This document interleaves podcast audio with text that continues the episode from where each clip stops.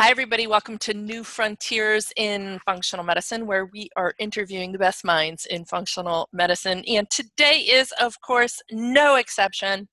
I so appreciate the kind words that I'm hearing from everybody, from all over the place, actually. We all came back from the mothership, from the AIC, IFM AIC this past week in early June, and we were all refreshed and excited and raring to go, and I just heard lots of nice stuff about New Frontiers, so thank you so much. If you are compelled to do so, please leave me a review on iTunes. All right, today we are talking to an amazing clinician who's decided to really dive into conducting research, and so pay attention if this is something you're interested in your journey into functional medicine, or as a clinician, if you want to start participating in pulling together evidence. We will pick this guy's brain. So let me tell you about him, and then we'll jump in. Eric Lundquist, Dr. Eric Lundquist, is founder and medical director of Temecula Center for Integrative Medicine. Where is that, Eric? Temecula. Temecula's in Southern California, about an hour north of San Diego and about an hour inland from the coast of Orange County. Okay. All right. Great. He's a member of the American Holistic Medical Association, as well as the Institute for Functional Medicine. He specializes in thyroid disorders, chronic and adrenal fatigue, women's health, digestive disorders, type 2 diabetes, and metabolic syndrome.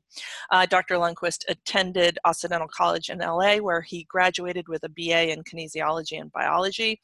He received his medical degree from St. Louis University School of Medicine and completed a family medicine residency at Naval Hospital Camp Pendleton, where he served as the chief resident. Dr. Lundquist spent 8 years in active military duty in Iraq as a battalion surgeon with the Marine Corps, as well as at the Naval Hospital in Naples, Italy. Dr. Lundquist is board certified with the American Board of Family Medicine, as well as with the American Board of Integrative Holistic Medicine. Dr. Lundquist, welcome to New Frontiers. Thank you. It's a pleasure to be here. It's really, I always enjoy our conversations, so it's fun to do this on a podcast. Yeah, it is. I know. Yeah, and we've just been, I know, I likewise, I enjoy our conversations, and yeah, we'll capture as much. We've just been having a really nice pre-conversation, pre-podcast conversation, just kind of combing through the pitfalls of doing research in office, and a little bit about Eric's journey, and we'll just capture that, as much of that as possible in this recording, because Dr. Lundquist has much to offer all of us. And, you know, also thank you for your service. And as I was reading your bio, I'm thinking, you know, it would just be another fabulous conversation to talk about your experience in the military, you know, and thinking about medicine there. But we'll return to that at another time. So you have got you have been, as you put it, you know, just up to your eyeballs in doing clinical research at your office, as well as authoring a chapter for Mark Houston's textbook, his integrative cardiology textbook. So you've really gone from in the trenches, full-time clinician, to kind of expanding your horizons. And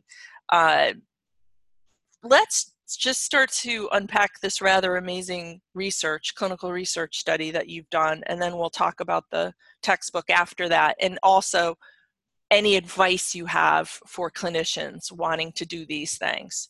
So tell me about the study that you did.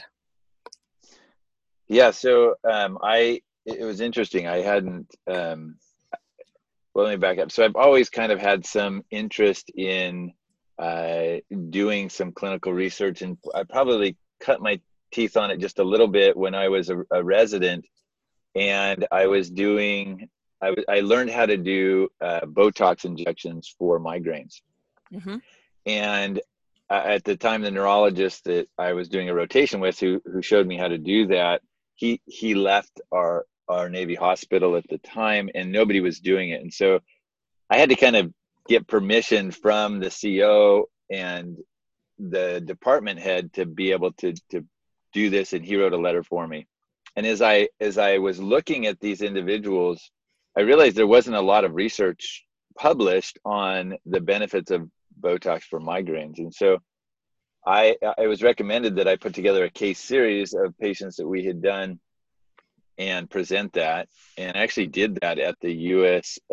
Academy of Family Physicians for the Armed Services. And but I couldn't end up doing it anywhere else because we didn't get IRB approval. I didn't know anything about research. You know, I was just like, hey, we'll just present what we saw, and I thought that would be a great thing to do. Yeah. So that's kind of where I really kind of cut my. But I realized there were a bunch more hoops you had to jump through in order to get published, to get, you know, the recognition. Yeah. And so as you get into the trenches and you start practicing medicine, and you know, everything just starts to feel overwhelming, particularly when you go out on your own, you start your own clinical practice, you're not part of a group anymore. And so I had always been on the back of my mind of, wow, I'd love to be able to do research because it was so fascinating to share what we had learned about Botox and migraines.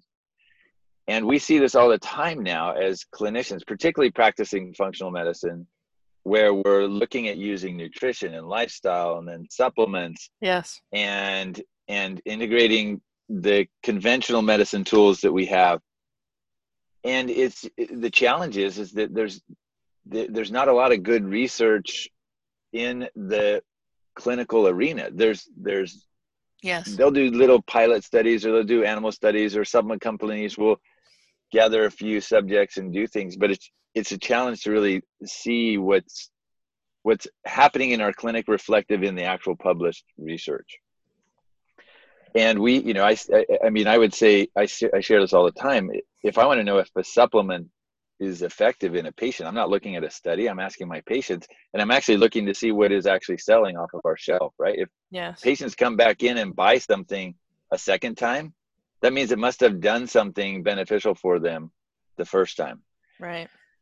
And so that's how we get feedback, and that's not shared really. We don't have a forum or a way of sharing that information in a published way that allows us to say, hey, you did this, and you were using this particular supplement at this dosage for these patients, and you had this outcome. Right. I mean, how great would that be if we could collectively do that within our clinic? So this was just when I was approached with this opportunity to look at SPMs, and in particularly in the group of patients of fibromyalgia who struggle and suffer from pain, and looking to see if these specialized pro-mediators could actually modulate their pain response and improve their quality of life. It was something that was interesting and intriguing to me. Absolutely. So you had the option, you had the opportunity to, you work with a lot of fibromyalgia patients in your practice, and you had the opportunity to research SPMs, or specialized pro-resolving lipid mediators, in your fibromyalgia patients, and you decided to go for it. I did. I felt like because I was working with a research team, I didn't feel like I had to initiate it all on my own. I didn't have to get the IRB approval. The team took care of that. Mm-hmm. And I didn't, you know, and even from a writing standpoint, I didn't have to write it. I just had to review it to make sure that what they were representing in the written material was reflective of what we saw, what I was seeing in the study. And so it helped me a lot to be able to perform research, which we do all the time. Yeah. We just don't publish it because we don't have the time or the resources or the know-how on actually how to execute that. Yes. That's a whole separate conversation that is an incredibly important one. And I know that we're all, you know, it's being worked on, you know, how clinicians can, you know, better engage in the scientific conversation and capture some of their clinical observations. So that's a side topic. Folks, there's actually a journal out that is making, supporting clinicians in publishing. And I'll just pop a link to that particular journal on our show notes in case you're interested, because engaging in this, Eric, is incredibly important. So you had the support of industry, looking at a population you're familiar with and using a product that you're interested in. And so they kind of helped with some of the heavy lifting as far as getting IRB approval and doing the actual scientific write-up for you, but you were in the driver's seat as PI, I'm assuming, right? And just executing the study. Okay. Yep. All right. And so then talk about, you know, what you guys did. You were, you know, what the study was and how you measured outcome and everything. Yeah. So we looked at fibromyalgia patients, and basically we wanted to get a group of individuals that had a true fibromyalgia diagnosis, and that they were not on any narcotics for pain treatment. And so we wanted to be able to identify the influence of the SPMs on them. And interestingly enough, I mean, it was open to men and women, but we ended up not having any men in our study, which is kind of goes to show that fibromyalgia really has a female prevalence within our society. And there's probably some other questions and answers that we could talk about in regards to why that is, but that's essentially what we did. Now, what we're seeing across functional medicine is there's an evolving, growing population within this chronic fatigue and fibromyalgia group that are emerging as chronic Lyme and chronic mold patients. So it was interesting that out of this group, I only had what I would call one true fibromyalgia patient, meaning that we really couldn't find a true etiology to why she was having her thyroid function was okay. She didn't have mold or Lyme, but she just had true fibromyalgia. And so she was an interesting outlier that I'll talk about when we go over results, but everybody else had either chronic Lyme or chronic mold in conjunction with the fibromyalgia. And that's really kind of where my practice has evolved into, because of the fact that there's so few clinicians that are actually recognizing it, let alone treating it. So a lot of my fibromyalgia patient population has emerged as this chronic Lyme mold population. Sure. Yep, absolutely. So that you were using what the diagnostic criteria for fibromyalgia, the widespread pain index. I mean, so they were presenting with the fibromyalgia symptom picture, but the underlying etiology, in your opinion, was likely mold and Lyme. Correct. Go ahead. Yeah. So, I mean, I know that there's different opinions as to why, you know, what causes fibromyalgia, what is the underlying etiology, and kind of how I view it is fibromyalgia to me is a mitochondrial problem. It's an energy production and a toxic waste removal problem. So the reason individuals have those muscle aches and the fatigue and the inability to sleep adequately is because their mitochondria are struggling to produce enough energy. Yeah. Because when they produce it, they create the toxins, and the body can't eliminate the toxins well enough. So it shuts down the factory, so to speak. So that's kind of how I view and treat fibromyalgia. So these patients we were looking at, we were looking at their sleep aspects, and all of them met the criteria within that definition for non-restorative sleep. And then all of them had we did the physical exam with the tender points, at the fibromyalgia tender points, and then they all had fatigue issues and pain issues. So and their symptoms were chronic. And their symptoms were chronic. I mean, I think the most recent individual diagnosed with fibromyalgia was like 2014. So everybody had some of these diagnoses. One was up as far ago as 1995. Wow. Okay. But you were focusing though primarily on this fibromyalgia presentation, and that's what you were looking at in your study. And okay, so what did you guys measure? what were the, yeah, go ahead.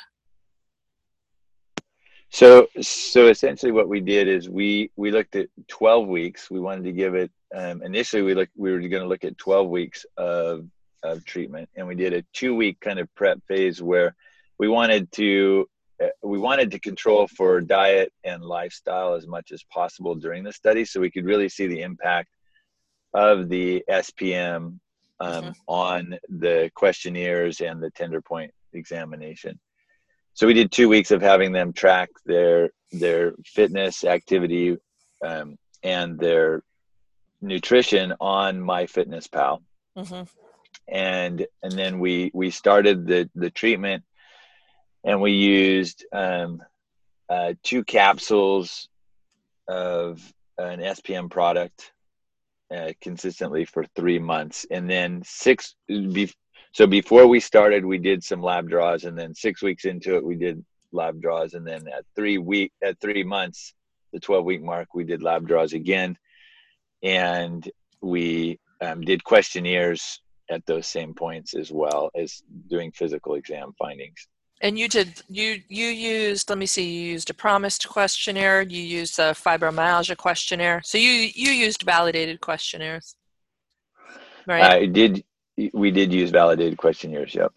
And now these patients, they were new to your practice? They weren't previously on therapeutic diets or different supplements? I mean, so were these... No, these were all patients who had been in our practice for a while. They weren't all my patients. We have a pretty decent size integrative medicine practice. So only 3 of these patients were my specific patients. The other 4 were from other clinicians in our group practice.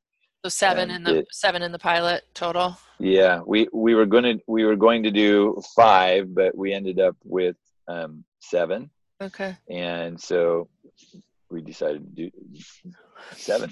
So even if they were already in your practice, they were still presenting with fibromyalgia. They were still presenting with the symptoms you guys wanted to investigate with the SPM. So it sort of didn't matter that they had previously done integrative medicine at your clinic, because they were still...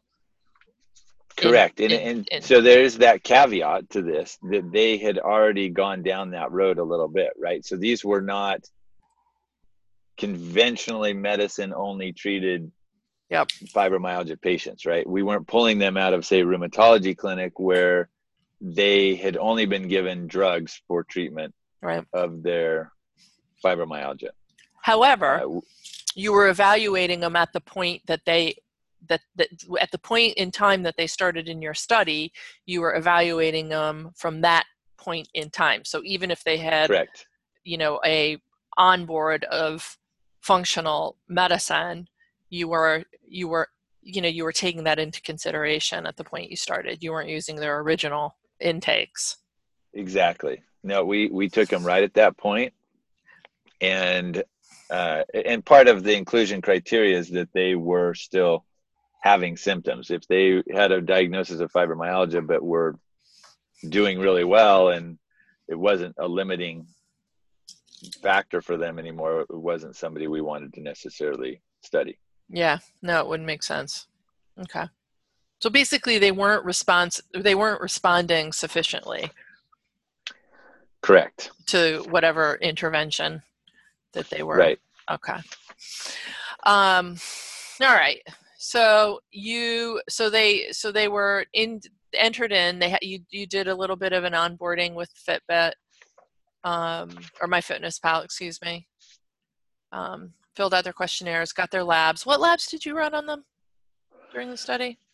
So we were looking at what I commonly called the SIRS panel, or the chronic inflammatory response panel. So we were looking at some of the immune modulators like MMP9, C4A, split complement, the TGF beta 1. And then we also looked at high sensitive C-reactive protein. And we looked at a couple of like PG, prostaglandin E2. I'm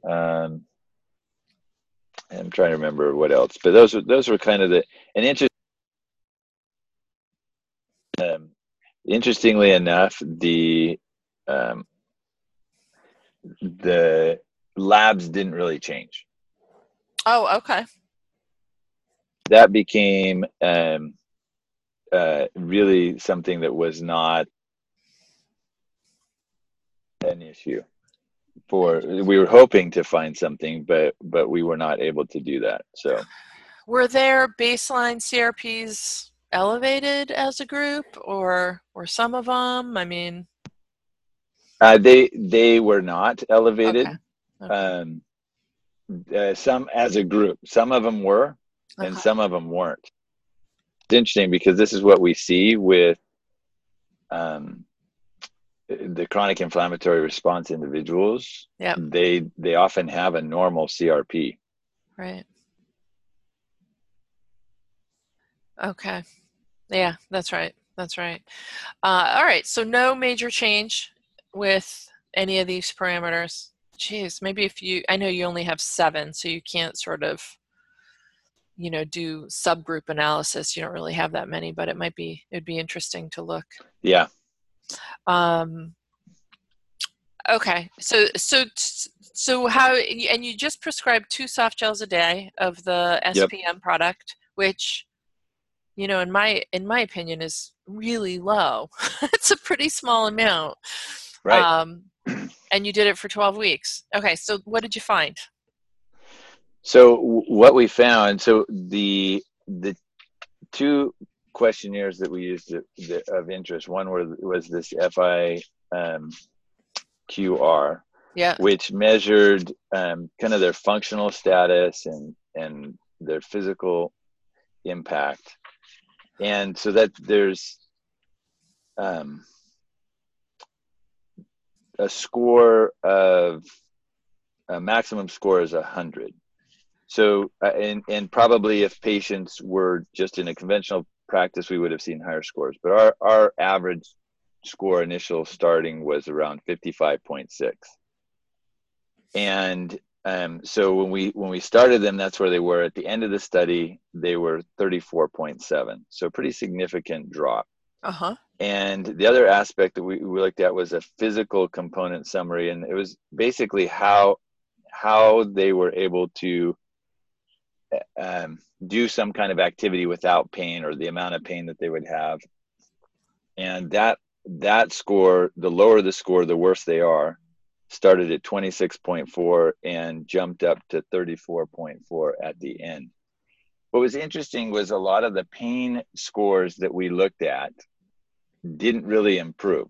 Patients didn't state that they had improvements in their overall pain, but their overall function and their capacity to do physical labor, whether it was exercise or doing the laundry, improved. So what was interesting is that their pain probably did not improve because they were doing more. Right. Their capacity to do more was improved. So that was an interesting aspect of the study that I didn't anticipate, and didn't expect. And because it was weird, at the end, I'm like, wow, this didn't have any impact on their pain. So I guess it doesn't work, right? That's the initial thought. Yeah. But when we looked at it, there across the board, the patients felt like it had helped them to some aspect from a function standpoint. And some had improvements in their sleep. Yeah. And what was interesting then in looking at this one, what I call true fibromyalgia patient. So she was on a medication for one of the common antidepressant medications for fibromyalgia. She was also on another pain relieving medication, as well as doing some basic supplements in her lifestyle. Right. Well, at the end of the study, we reviewed what medication she was on and to see if there were any changes, and she had stopped everything except for the SPMs. Wow. And she felt better than she had felt in 20 years, having had fibromyalgia, and literally that was the only thing that she was taking. So that was interesting to me, and it would be really fun to grab some traditional, conventional fibromyalgia functional medicine naive patients and do a similar study and see what we would see in those individuals. But But these are the kinds of questions that we often have in our practice, but we don't ever get a chance to measure. So this was a really fun opportunity to look at this. And it is. It's, I mean, it's just really pretty exciting. You know, it was a modest intervention in a group of individuals who were not functional medicine treatment naive, and you were able to, for the, you know, you were able to turn them around to a certain extent, you know, support them on the journey in a, you know, in a pretty straightforward way. Right. And, you know, what we're learning about SPMs and how they have immune modulation and how they impact the body's response to triggers for pain.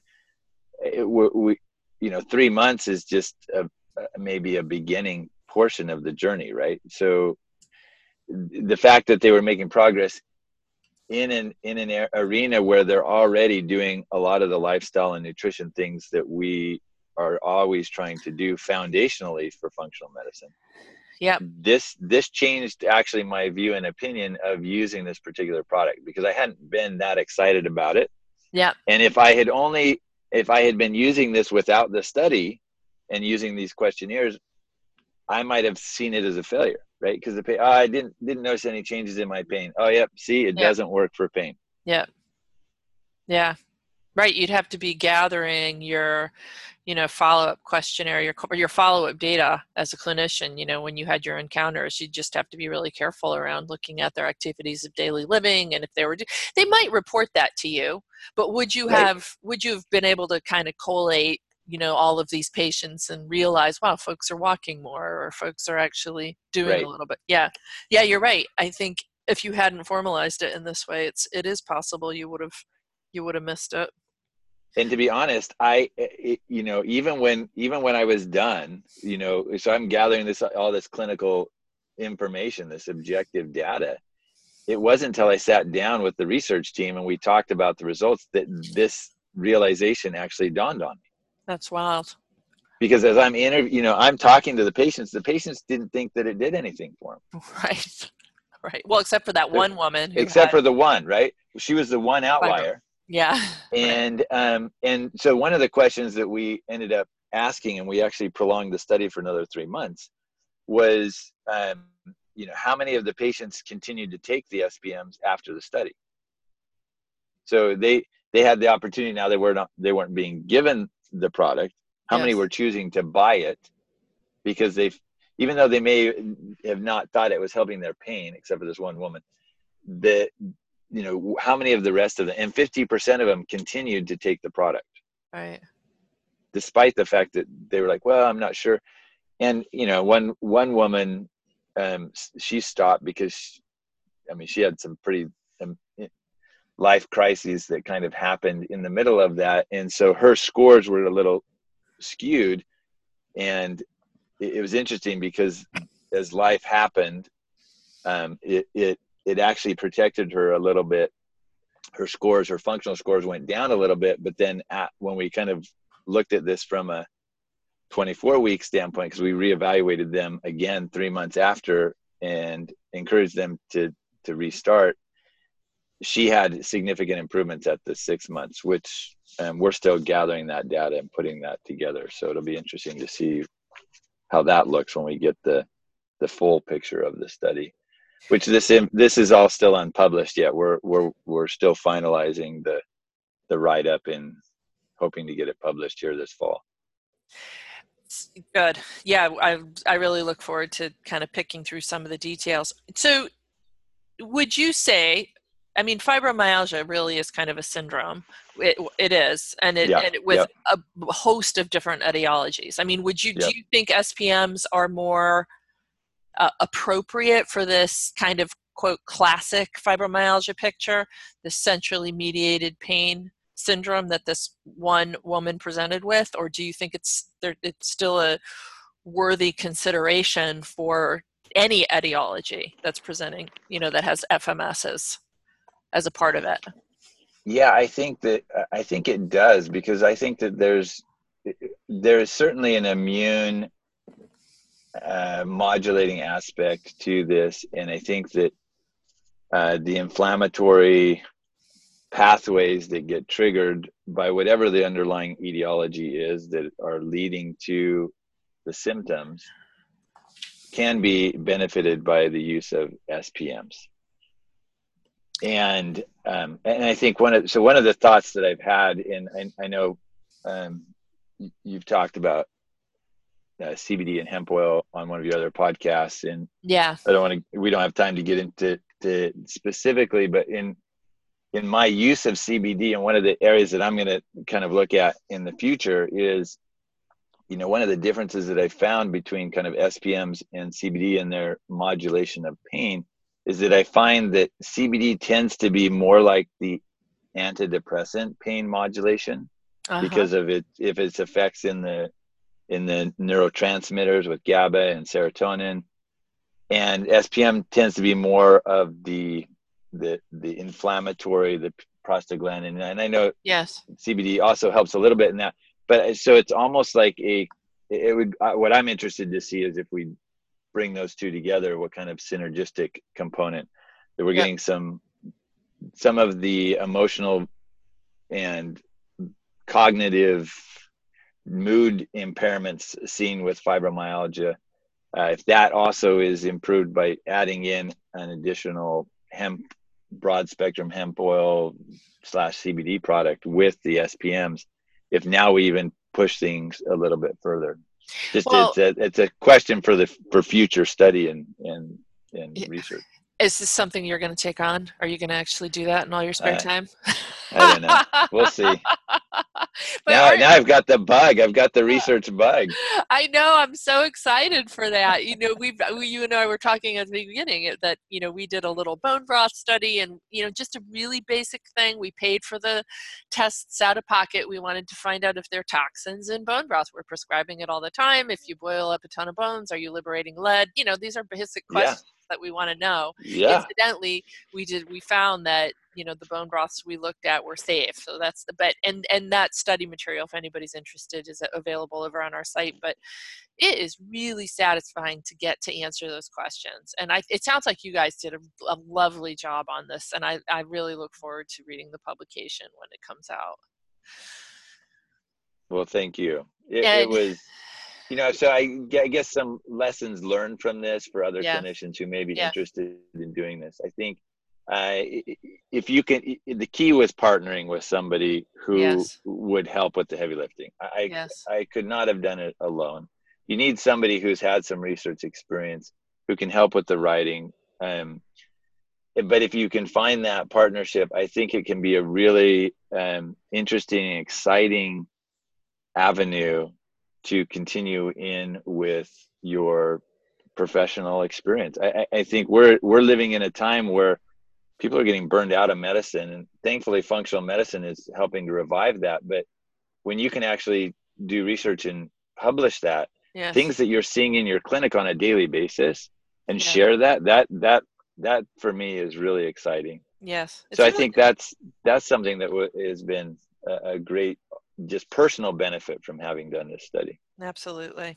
So, you know, one of what we did, barring, so some clinicians out there are going to be like, well, we don't have a team who's going to come in and do all this heavy lifting. And so I just want to say for our bone broth study, folks, it was a question we wanted to answer. And so I did pay for the tests. It wasn't expensive. We only did, I think our budget was $300. And, you know, in hindsight, I could have gone to one of these labs and just, you know, talked to our rep and bugged them and said, hey, look, give us a discount. We're going to do this. We'll publish it on our website and a blog, whatever. And we probably would have been able to get a discount, but I hadn't thought of that.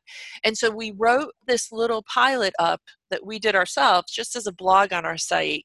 You know, we kept it extremely simple. And from that, we now have a partnership with the Health Gut Institute and over at NUNM, my alma mater, and they're going to expand on the study and do it so that we can actually write it up for publication.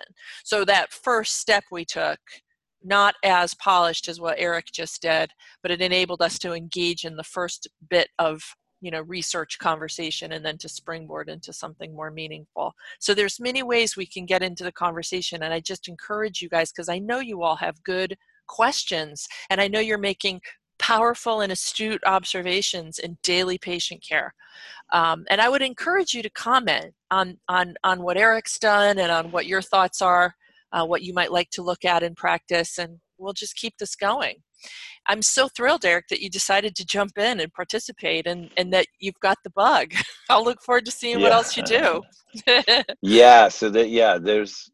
There's some exciting things that have evolved out of this, and I'm going to be in a little less than a year involved extensively in some really exciting foundational functional medicine research looking at early detection of disease process. So what we're looking at is redefining health as a measure of function versus an absence of disease. And so we're going to be trying to capture individuals who quote unquote think that they're healthy, but we actually can look at markers physiologically or physical, functional status, cognitive, behavioral, emotional, and be able to detect early on, much like we do with quote unquote pre-diabetes and diabetes, and start to intervene early so that they don't end up becoming, people don't go from being healthy to having a disease from Monday to Tuesday, right? It's a process. Yes. And so many people think they're okay because their quote unquote numbers are okay, or their blood pressure is okay, or their weight is okay. And they don't realize that underneath there's this storm brewing, and they have no clue until all of a sudden the storm hits.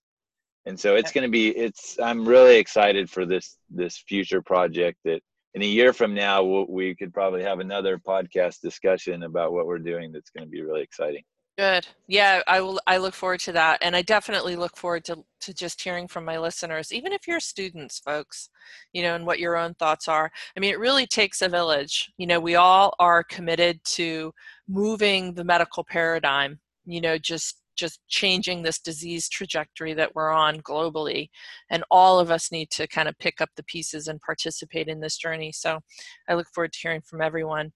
And one more thing, Eric, I know we could keep talking and we have to hang up, but it's pretty cool that 2 SPMs a day, which in my opinion is such a modest amount, actually made a difference in these chronic Lyme, chronic mold folks. Yeah.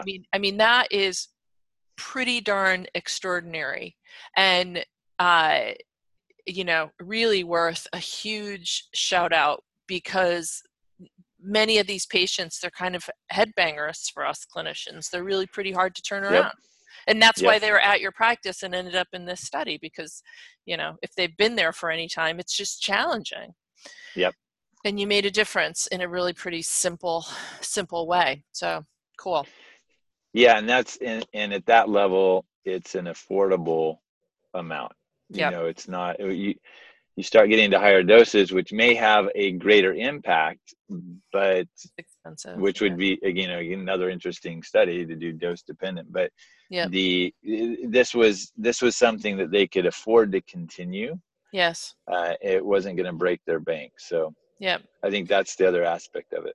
Yeah, that's right. And maybe you only go high dose short term. I mean, there's just a lot of different ways to think about it. But listen, you started the conversation, and I think it's inspiring.